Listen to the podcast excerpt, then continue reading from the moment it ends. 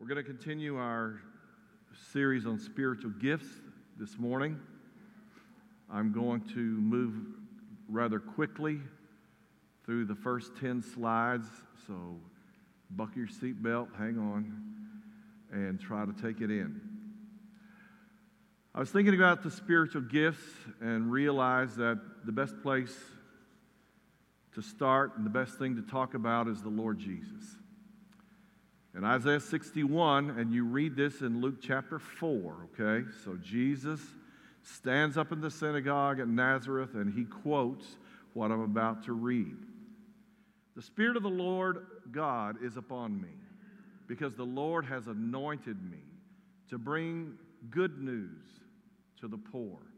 He has sent me to bind up the brokenhearted, to proclaim liberty to the captives now, we can go on and on with this, but for the sake of time, I'm not going to read But I want to point out clearly that the Spirit came upon Jesus. However, we understand that, that's what he says. The Spirit of the Lord came upon him. And this is referred to by pretty much everybody as the beginning of his ministry. And so Jesus reaches about 30 years of age, Luke tells us. Jesus stands up in his hometown at the synagogue, and this is what he says The Spirit of the Lord is on him. He says, The Lord has anointed me, and the Lord has sent me. And I want you to remember these things if you can as we go through this study on spiritual gifts, because I believe there is a lot here in these passages about Jesus that can instruct us as to a proper understanding of spiritual gifts. It all begins with the Lord Jesus. He is the one who received the Spirit, He's anointed, He's sent, and then look at all of the things that He did. I should have used a lighter green, I think. But anyway, there's a lot of action, a lot of activity. There are things that accompanied or things that were manifestations of the Spirit of the Lord being on him. So this worked the first time I hit it, but not so much now. May have a battery problem. Thank you. You just, uh, let's just get in sync and go, okay? Other passages, prophecies about Jesus. Isaiah 11, beginning of verse 2 And the Spirit of the Lord shall rest upon him, the Spirit of wisdom and understanding, the Spirit of counsel and might, the Spirit of knowledge and the fear of the Lord these are the, some of the same kinds of things that you're going to read about in the New Testament when you read about spiritual gifts. But it, it begins here in prophetic words about Jesus. These are gifts, these are works of the Spirit in Him as He lived out His ministry on this earth. All right, next. Thank you. Isaiah 42. Behold, my servant, whom I uphold, my chosen, in whom my soul delights. I put my spirit upon him. He will bring forth justice. And then it repeats that at the end of verse 3. So, once again, the Spirit is on Jesus, the Spirit is with Jesus. Uh, let's continue. The Lord God has sent me, and His Spirit, He teaches you, He leads you in the way that you should go. And so there are other passages that we could look at, but as we examine these prophetic words in the book of Isaiah, we realize that Jesus' work with the Spirit is where we ought to focus our attention and the Spirit upon Him, the Spirit in Him. There is no doubt that the things that the Lord received of the Spirit, the gifts that came to him, the manifestations or work of the Spirit in the life of Jesus, had to do with him carrying out the will of God and fulfilling his ministry. Okay? So that's something we need to file away and remember. Whatever we learn, whatever we talk about, whatever we read about the gifts of the Spirit in the New Testament, we can understand that it is for the sake of accomplishing the will of God. It is for the ministries that God has called us to. Now, Joel chapter 2, and this is quoted in Acts chapter 2. In fact, in Acts chapter 2, verse 16, Peter said, All this stuff going on around you that you see and hear, this is what it is. It is what Joel talked about. Well, Joel talked about it in Joel 2, verse 28 and 29. It came to pass afterward that I will pour out my spirit on all flesh. Your sons, your daughters, your old men, your young men, males, females. He would pour the Spirit out on them all. That is a prophecy, obviously, about what began in Acts chapter 2 at what we refer to as the birthday of the church, the outpouring of the Spirit. Jesus had told his disciples, You'll receive power when the Holy Spirit has come upon you, and you will be my witnesses. And then he tells them where. And so all of this fits together with what we read in Isaiah about the Spirit being on Jesus. Jesus then promised and poured out his Spirit on his disciples, on his followers, for the same purposes that he himself had received the Spirit. So they would be a witness of him. They would carry on his work. Jesus said that they would do the works that he would do, even greater works than he did. And so the work that the body of Christ has been called to do by God, God gifts, He provides, He equips, and trains the body of Christ to do all of these works. And that's a very important for us to understand that. The outpouring of the Spirit signaled the end of the Jewish economy, the old ways, the old system, and it initiated a new creation, a new work that God was going to do by bringing his kingdom. In Acts chapter 2, you read about the wind, the fire, the tongues of fire, and it filled the house. Well, there's a lot of prophetic fulfillment in all of this. Uh, we've talked about in previous sermons about the spirit, the wind, and the breath are all the same word in Hebrew. And so when the wind comes in, it is signifying the breath of God is coming in upon the new church, the followers of Jesus. They're given life, just like God breathed into Adam the breath of life when he created man. God is creating a new man here. He is creating a new race here. He is creating his people here in the Spirit of Christ. And so all of this is happening in Acts chapter 2, just like Joel said it would. The statement that it filled the house, there's a lot of prophetic fulfillment in all of that. In fact, throughout the story of the Old Testament, you read about God telling his people to build the tabernacle, and we're going to revisit that again in a few moments. But he told them to build the tabernacle. That's where they would meet God. God would come and meet them at the tabernacle. He told them later to build the temple. That's where God would meet his people at the temple. You want to meet God, you go to the temple. And then a lot of times I'm afraid we fall short and we miss what actually happened when Jesus overturned the tables of the money changers uh, a lot of times we think the only thing in play there was Jesus was upset because they were making merchandise and making money off God and spiritual things. There's a whole lot more to that. Who in the world do you think had the right and the authority to walk into the temple and do something like that in the first place? One who is of God, one who supersedes the temple. We don't read the verses right after that that simply say, Destroy this temple, and in three days I will rebuild it, I will raise it up again. What does that mean?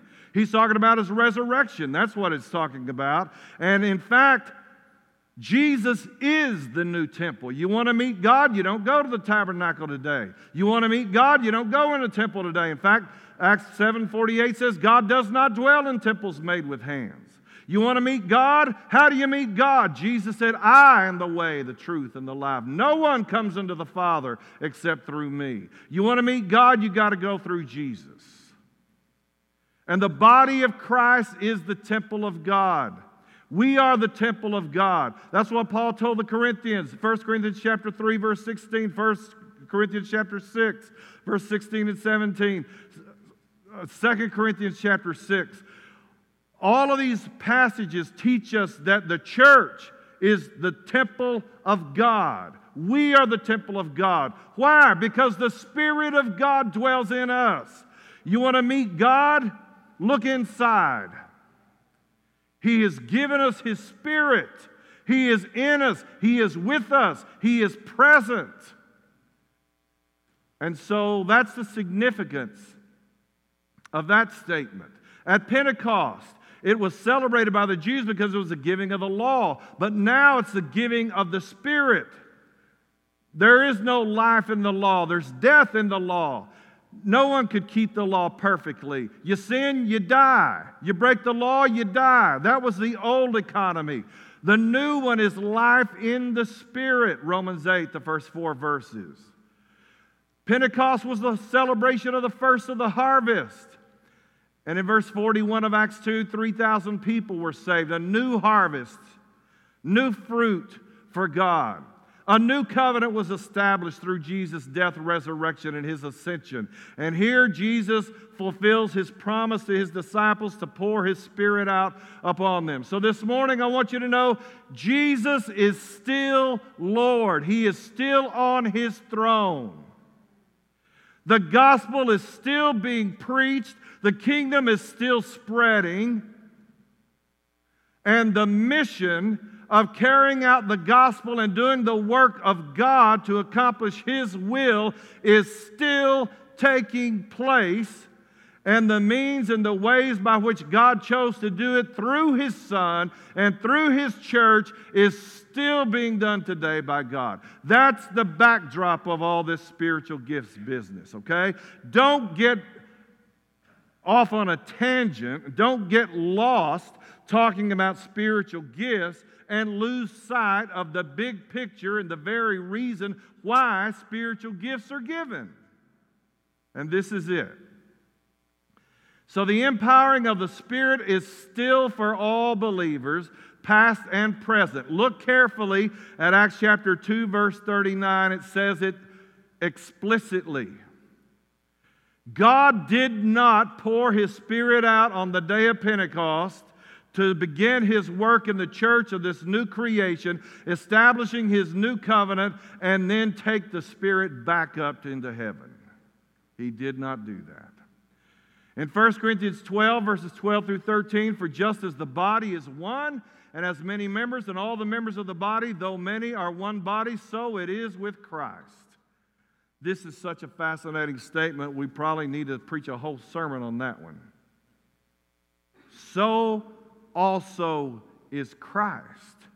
There is diversity in God, in the Trinity, in the Godhead three in one. There is diversity, and so it is in the body of Christ.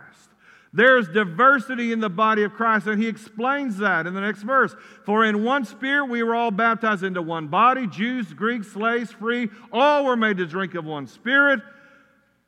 Part of the whole deal about the new covenant and the new creation is that God does not just accept people of the Jewish race. He accepts people of every nation. The gospel is for all, it's for everyone. That's what the kingdom of God entails. Everybody.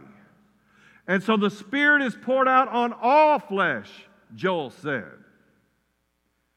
And when we are baptized, and the language here at the end of verse 13 sounds almost identical to Galatians 3, verse 27, when it says, By faith we're all baptized into Christ. There is neither, and it goes and repeats all of that, states all of that, who he's talking about. So, in the body of Christ, hey, we got men, we got women, we got old people, we got young people, we got rich people, we got poor people, we have educated, we have uneducated. We have people that are of various races. We have people that are slaves to any number of things. We have people that are free in any number of ways. We have great diversity in the body of Christ. And somehow, By the work of a holy, almighty God, we are one. And we are one because we all drink of the Spirit of God. Our experience, our life in the Spirit is what unites us and binds us together. We are one in the body of Christ because of the Spirit. Romans 12, verses 4 through 6. For as in one body we have many members, and the members do not all have the same function, so we, though many, are one body in Christ and individually members one of another. That's another phrase that we need to spend some time discussing and studying and thinking about. Though many, we are one body in Christ and individually, listen to this, members one of another. What do you think that means? We are members one of another having gifts that differ according to the grace given to us, let us use them. So, these passages teach us the body of Christ is one. And again, we need to think through what that phrase means and why the Holy Spirit calls the church, the people of God, the disciples of Christ, why are we even called the body of Christ? Ephesians and Colossians both tell us Jesus is the head, the church is his body. We are the body of Christ. You are a member, a part, a body part, if you will, of Christ. I am a body part of Christ. All of us are body parts. And that's why 1 Corinthians 12 through 14 goes on and talks about this analogy, specifically talking about hands, feet, the nose, the eyes, literally refers to body parts and saying that's the way it is in the church. Is there any part of your body that is unimportant? I'm telling you, have you ever lost a nail? I mean, it came off. It's not fun. It is not fun. It is painful and it affects the whole body. Have you ever stubbed your little toe when you got up in the night to go to the bathroom if you're old enough to have that problem? I have, I am, and I have, and it hurts. We don't want to lose any body parts. They're important. God made us that way. You know, people talk about the appendix or the gallbladder and things like, oh, you don't need that. Well, God put it there, so I think I want it. Okay? You know, I'm just saying. The body is one. The many are one body, and therefore all eat of one loaf at the Lord's table. That's what 1 Corinthians 10 17 says. We need to get our heads around the concept of the body. We are one.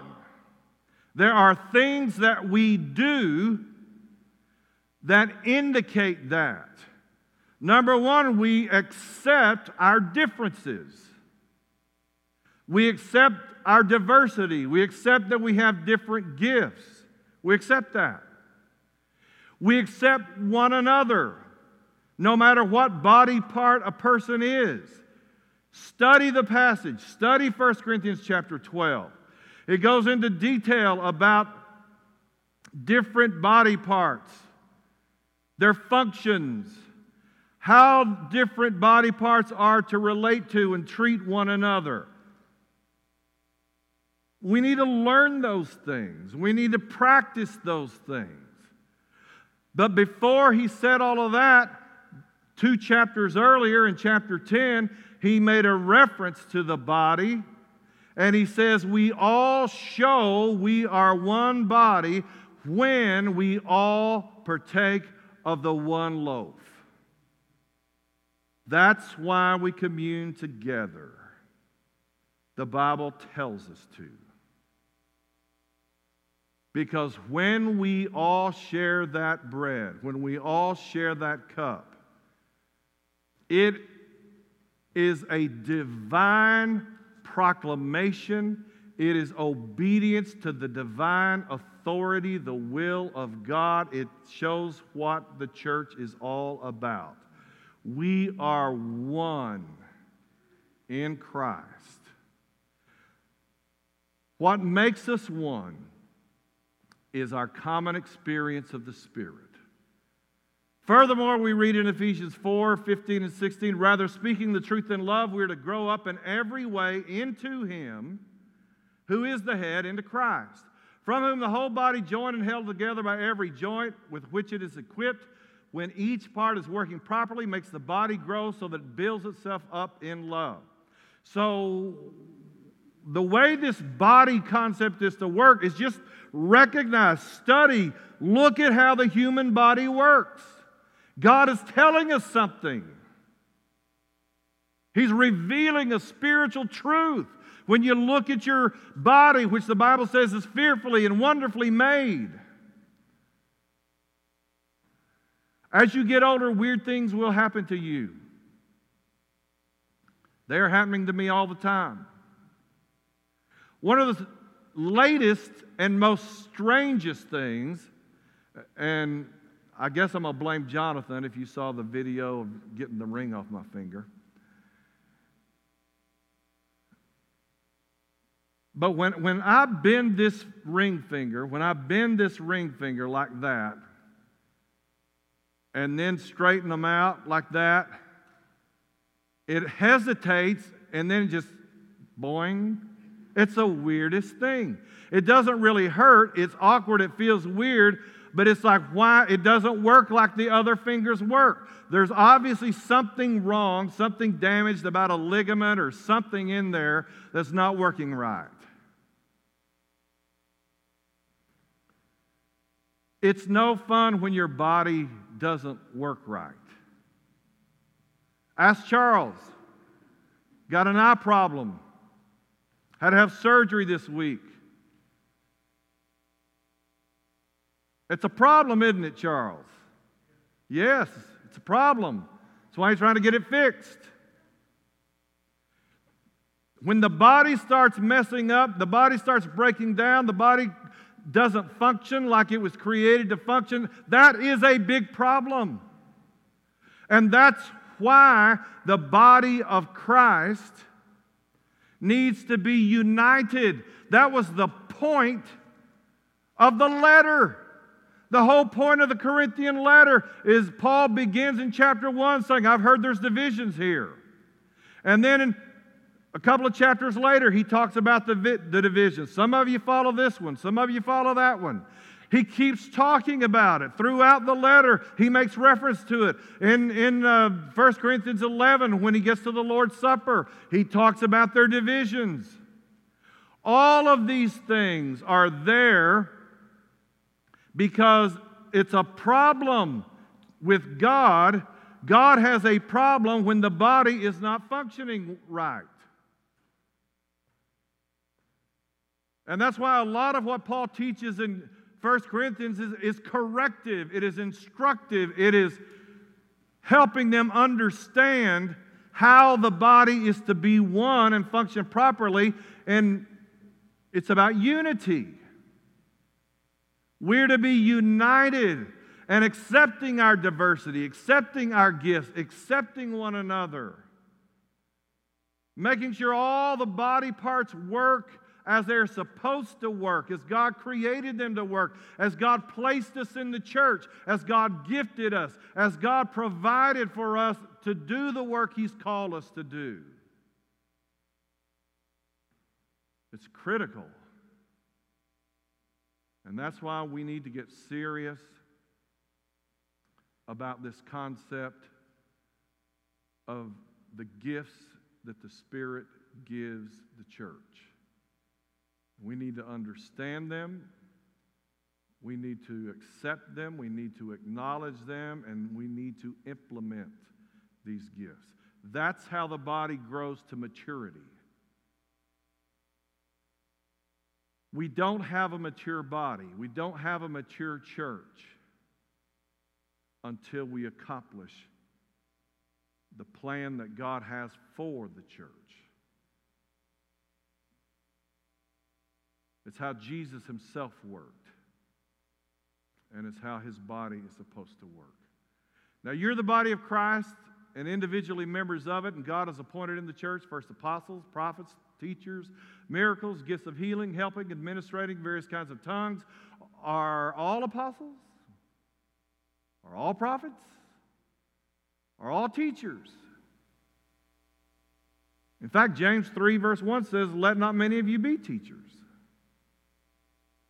Do all work miracles? Do all possess gifts of healing? Do all speak with tongues? Do all interpret? I think you know the answer.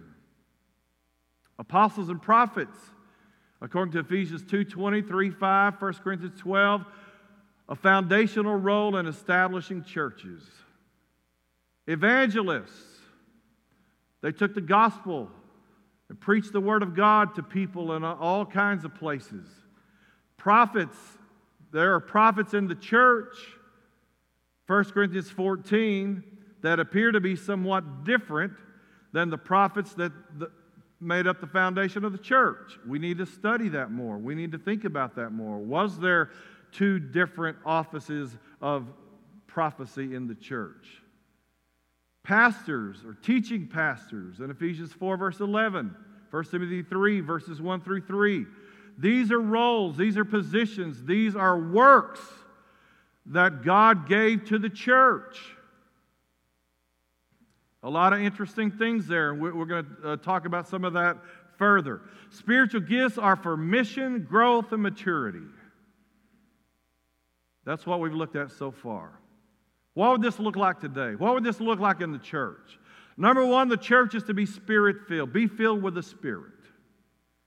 Well, in order to be filled with the Spirit, we need to be open to the Spirit. We need to surrender to the Spirit. We need to welcome the Spirit. We need to pray for the Spirit. We need to be aware of the Spirit.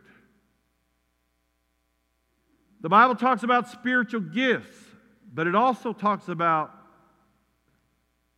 fruit of the Spirit.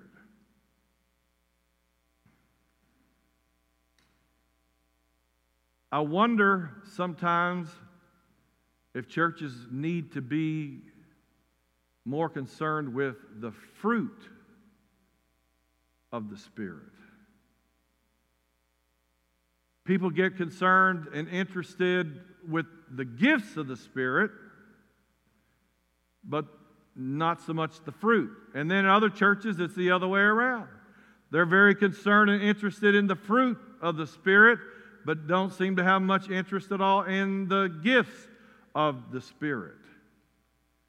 Well, how about a balance here? How about both? How about we have the fruit of the Spirit? We acknowledge what the Spirit works in our lives in all the ways that we read about in Galatians 5. And we also accept the gifts of the Spirit. So we, Spirit filled, might mean Spirit gifted, but it would also mean what the Spirit produces comes out of our lives. If a person is not led by the Spirit, walking by the Spirit, and doesn't have the fruit of the Spirit manifest in their life, then we got a problem,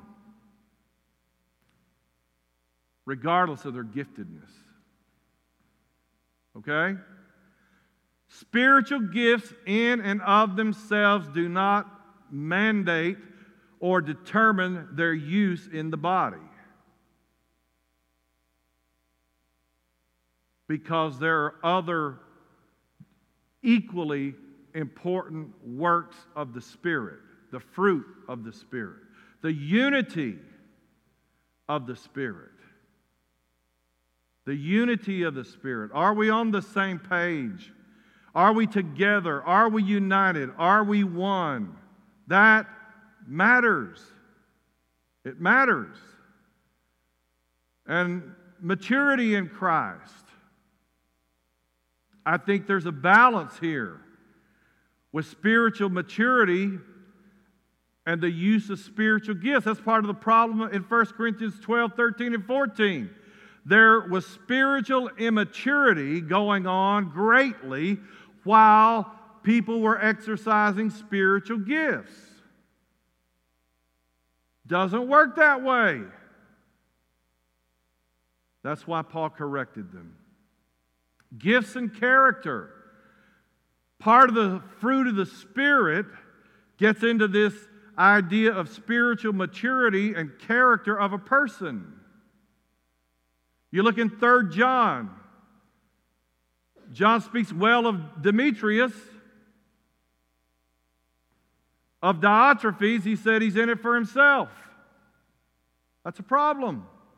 There's a difference. A difference in the attitude, a difference in the character, a difference in the person. All of these things come into play because we are collectively the body of Christ. And there are different gifts in different contexts. This is something else we need to study, we need to talk about, we need to discuss. In Acts chapter 6, Philip, because he's filled with the Spirit, is called to wait tables using the words of the Holy Spirit. No, nothing negative about that. That's what the text says. That's what it calls it. Waiting tables. The apostles could have done that. They could have. They could have waited the tables, but they didn't. They had the church select men to do that work. But then later on in, in, in chapter 8, I mean 16 rather, chapter 8, chapter 16, chapter 21, you have Philip as an evangelist. He's not waiting tables in a different context, is he? Does that mean he lost the gift of waiting tables? I doubt it. What does it mean? It means that when God called him and put him in a different context, he had a different mission for him, and he used his gifts to accomplish that purpose in that context. We need to be aware of all of these things. A man might be an elder in one congregation, he might not be in another congregation. Because you see, there are lots of things to consider the works, the service, or ministries. All of these things that 1 Corinthians 12 begins with. And so, hurriedly in closing, I want to take us back to the tabernacle. I think this is so important. Remember, the tabernacle is a type of the church. Okay? It's where you go to meet God. That's where God dwelled. He came to meet the people. Now, in the construction of the tabernacle, Exodus 28 3, you shall speak to all the skillful whom I have filled with a spirit of skill. Whoa, what? God filled people with a spirit of skill. God equipped people to build the tabernacle. He picked certain people, He put skills within them to accomplish the purpose of building the tabernacle. Exodus 31 See, I have called by name Bezalel, the son of Uri, son of Hur, of the tribe of Judah, and I have filled him with the Spirit of God, with ability and intelligence, with knowledge and all craftsmanship, to devise artistic designs, to work in gold, silver, and bronze, cutting stones for setting, carving wood, to work in every craft. And behold, I've appointed with him Aholiab, the son of, what's his name? Of the tribe of Dan and I have given to all men, able men, ability that they may make all that I have commanded you. God called this one. He appointed this other guy to be with him, and he equipped this man to teach others the gift that he himself had given him. God had a purpose, he had a plan, he was building a church.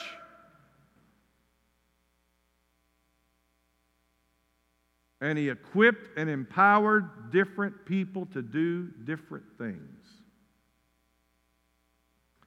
And that's what he does today. That's what he does today. Should the woods craftsman been upset because he wasn't a stonemason? Should the stonemason been upset because he didn't work with material make the curtains?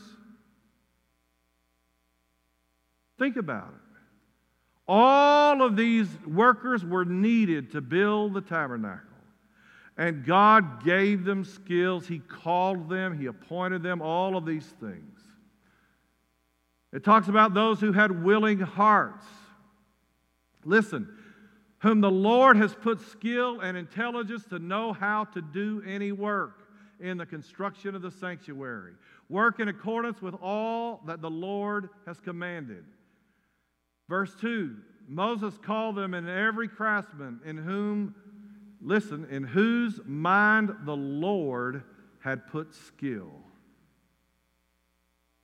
Isn't that something? In whose mind the Lord had put skill. Everyone whose heart stirred him up to come to do the work. So, what do we learn from all of these passages about the building of the tabernacle? We learn the Lord calls people to do his work. That's true in the body of Christ. The Lord appoints people to certain roles. That's true in the body of Christ. 1 Corinthians 12 through 14. The Lord provides skills to do the work. The Lord inspires people and puts it in their hearts to respond to the call, to do the work. The Lord gave people a heart to do the work. And so, what you have is a congregation of spirit filled, spirit inspired, spirit led, spirit empowered people that all working together they built the tabernacle, and today, all working together, they build the church. Praise team, come on up.